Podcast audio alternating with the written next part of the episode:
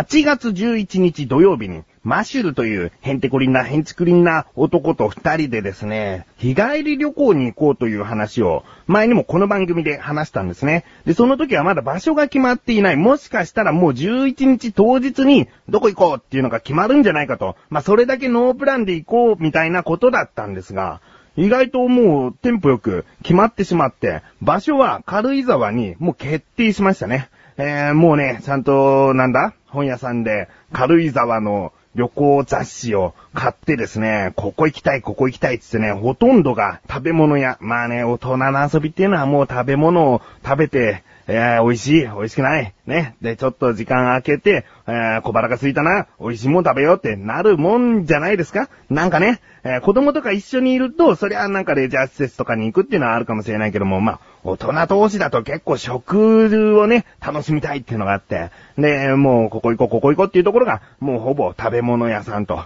うん、だけど、もうね、これを食べて、これを食べてっていうプランが結構しっかりと決まってきたので、もう11日は朝8時からですね、ここを出発して、だいたいお昼少し前に軽井沢に着いて、えー、夕方まで満喫して帰ってこようかなと思っております。うん、まあこんな話をね、えー、前もってしておく意味はありませんけれども、8月11日にツイッターとかでですね、その食べたものとかの写真を調子乗ってあげたりすると思います。えー、まあ何気なくね、土曜日にツイッター開いたら、こんなとこ行ってきたんだと。ね。まあ、あの、気になるという方とかね、写真までこう見ていただけたら嬉しいかなと。多分、まあ、次回その言ってきた話をするんじゃないかなとも思いますので、えー、その時はまたしばらくお付き合いください。ということで、初軽井沢にワクワクしている自分がお送りします。菊池翔のなだらか向上心。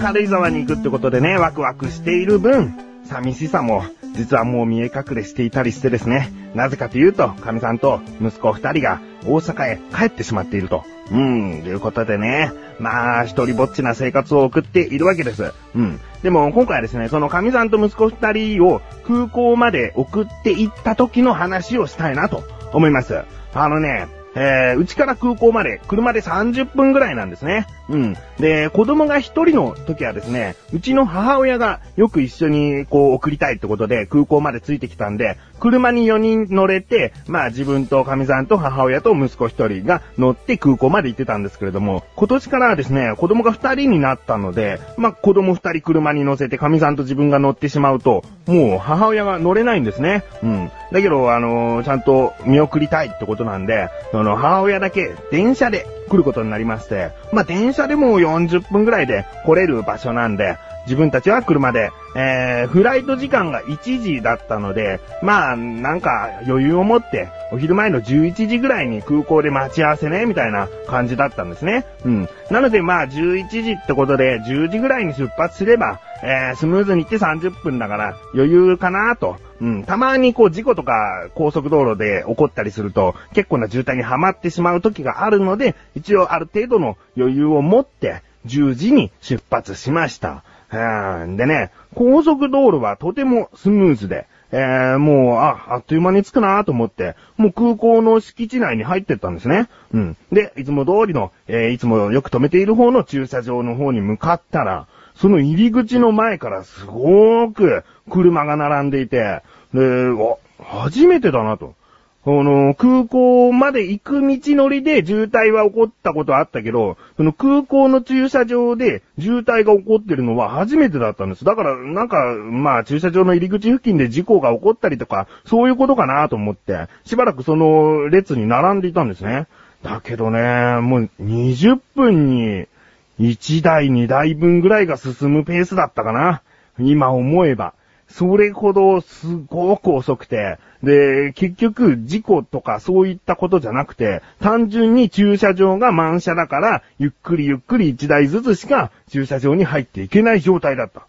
もう、どうしようかなと。でも、スムーズに着いたんで、もう10時半過ぎには空港のその列に並んだんですよね。だから、まあ、母親には電話して渋滞ハマっちゃったから、まあしばらく、えー、何時になるかわかんないけども空港でブラブラしててと、暇つぶしててっていうことを言って、で、並んでいたんですね。えー、フライト時間は1時だから、それでも結構な余裕はあるわけですね。うん。で、並んで、並んで、並んで、ずーっと待ってても、もうね、空港の入り口、ゲートの入り口すら見えないところですよ。全然進まない。あー、もう、時間が12時半となり、だからもうしょうがないよ、つって、えー、まだ駐車場のゲートの手前なんだけども、そこでもう子供二人を降ろし、神さんを降ろし、ベビーカーを出しで出発しちゃった方がいいと。もう周りの車でもそういう風にしているところはあって、もうダメだな、つって。で、ここでね、問題がね、荷物がね、あるんですよね。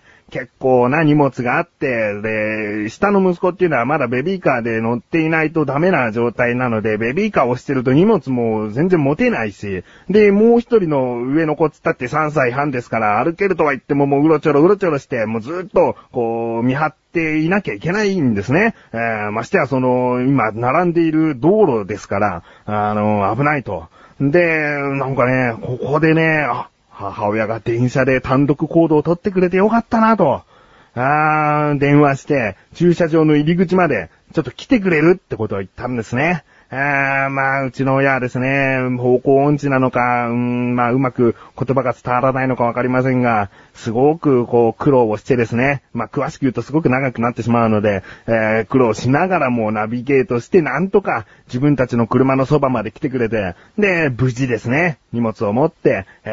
ー、子供たちと、神さんと母親が空港に向かっていったと。あー、まあね、気づいたら、あ、ここでお別れなのかと思ってね。えー、もっとこう、なんか登場口じゃないけど、その、ギリギリまでね、できたら見送りたかったなと、思いましたけどね、結局、駐車場に入れたのが、えー、2時半でしたね。えー、もう全然間に合わなかったんですけども、2時半に空港に入って、母親もまたそこからずっと空港の中で暇つぶしをしてたもんだから、変に疲れちゃったりなんかして、で、二人でこうご飯を食べて、で、帰ってきたと。うーん、まあ、そんな、今回は見送りというか、うん、まあ、無事、自分がこう一緒に大阪に行くということじゃなくて、むしろでも良かったかなと。まあ、その時は車なんか使わないかもしれないけども、あ無事、大阪に行けたみたいだし、うん。もうね、自分は今、こう、スーパーとかで自分が食べるものとかを買っていたりすると、子供がね、走り回ったりしている。ね。なんかもう、もう、愛おしくなりそうなのをどう制御するか。自分には子供がいないってその時はね、もう押さえつけてますね。自分に子供なんかいなかったよっていうのをね、あの、もう言い聞かせて言い聞かせて。あーでもね、神さんからメールで子供の写真なんか来たりとかすると、あの、すぐ思い出したりするんだけど、あー、まだ、まだ早いです、この気持ち。今回はね、結構早いよ、子供が愛おしくなるの。危ない。CM 音とゲームと雑談のポッドキャスト、音亀でございます。音亀では私、春が今までに遊んだことのあるゲームやその音楽やらについて喋ったり、手持ちの音楽ガジェットを初級者目線で遊んでみたり、自作曲を流してみたり、嫁ことふもさんと雑談したりするという生ぬるいポッドキャストになります。よかったら、Google 検索か iTunes で、音亀と漢字で検索してみてください。番組は毎週更新です。さあ、コーナーに参ります。自力80%。このコーナーは日常にある様々な疑問や質問に対して自分で調べ自分で解決していくコーナーでもあり、リスナーの方からのご相談や悩み解決していくというコーナーです。今回もメールが届いております。ありがとうございます。なだらかネーム、ライムスカシさん、ありがとうございます。本文、翔さん、こんばんは、こんばんは。今回は私個人的な悩みのような質問があってメールしました。はい。私は趣味で筋力トレーニングをしています。お、上半身を中心に鍛えています。将来的には芸人の中山筋肉のように胸筋をピクピク動かしたいと思っています。いいですね。えー、そこで質問です。胸筋をピクピク動かすことは鍛えれば誰にでもできることなのでしょうか？またどのように筋肉を動かせばピクピクさせることができるのでしょうか？翔さん教えてください。お願いします。ということですね。えー、まあ、なだらか向上心っていうのは、こう、疑問を解決することで、雑学が身につくというところがあるかなと、まあ、知ってる情報でも再確認というか、えー、なんかしら、ふとした時に、いざという時に、そのなんか日常的な雑学がためになればいいなと思っていたりもするんですね。うん。だけど今回は、結構、結構ライムスカッシュさん以外興味のない質問ですね。えー、まあね、あの、あえてね、ライムスカスさん、結構メールをね、送ってくださってますから、たまにはこんな言い方もしてみたりなんかもしますよ。ね。あの、まあ、胸筋をピクピク動かしたいと、ね、この番組を聞いてくださっている方で何人を思っているか、でもライムスカスさんのためだけに調べてきました。ということで、今回の疑問です。胸筋をピクピク動かすにはどうしたらいいの？ですね。調べてきました。ここからが答え。これはですね、筋力とは別に、筋肉までの神経とその部分をコントロールするための脳細胞が発達していなければいけないと。うーん、まあ難しい感じですけれども、つまりはですね、胸筋を動かすっていう、その脳の指令が上手くならなきゃいけないということなんですね。え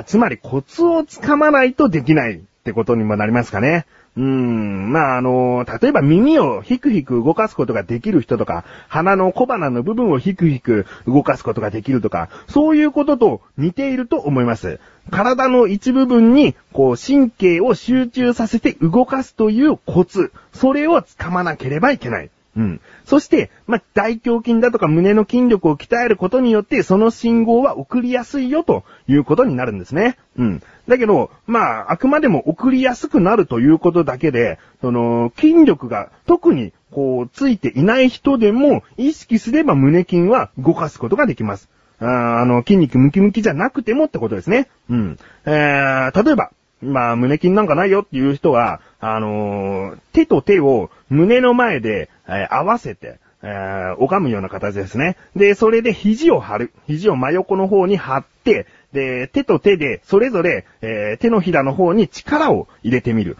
そうすると、胸筋が動かしやすくなるそうです。あとは、まあ、気をつけをした状態で、えー、腕の脇のあたりに集中してみると、胸筋を動かすことができると。うん。で、自分もね、ちょっとやってみたらね、動きましたよ。あの、じゃあ今やってとか、いつでもできんの？って言ったら、そういう風に思い通りにはできないけども、なんかやってみようかなってね、先ほどやってみたらできましたね。えー、もう自分の胸なんてほとんど脂肪のようなもんですから、それでも動くということなんで、ライムスカシさんもコツさえつかめば、なんとか動かせるようになるんじゃないかなと思います。そのためにはですね、胸筋をトレーニングしている時に意識することです。胸筋というのはどういう風に動いているのかというのを意識することで脳からの信号を伝えやすくする。まあ、脳にその動かし方を記憶させるんですね。そうすればいつでも思い通りに胸筋をピクピクと動かすことができるかなと思います。うん、まあね、これはもう単純に筋肉が多ければ多いほどできるんじゃないかなと自分は思っていたので、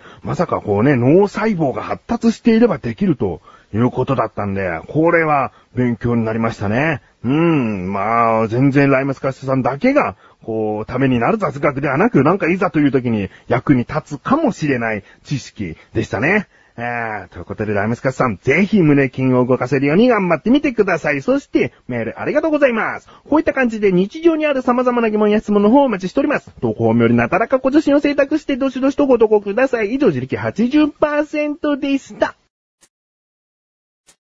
Música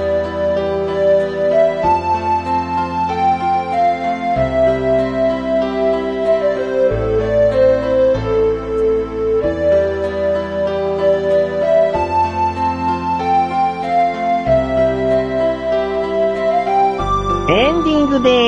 ーす。そしてすぐお知らせでーす。リンクページから行けます。アスレチック放送局の中にあるクッチレスアラジオがこの度更新されました。月1更新なのでやっとの更新と待っていてくださる方も中にはいると嬉しいなと思っております。今回のクッチレスアラジオ。えーオープニングでも言いましたけれども、マシルというね、男とやっている番組です。まだね、そいつとの結婚式の話とかもしておりますが、まあ、マシルがね、スマートフォンを手に入れたということでその話をしてみたり、あとはマシルバーサスリスナーというね、こうクイズ合戦のコーナーもあったりもしますので、気になるという方は聞いてみてください。ということで、なだらか小女子は毎週水曜日更新です。それではまた次回、お会いいたい菊池翔でした。メガネたまーにでもあるよ。お疲れ様でーす。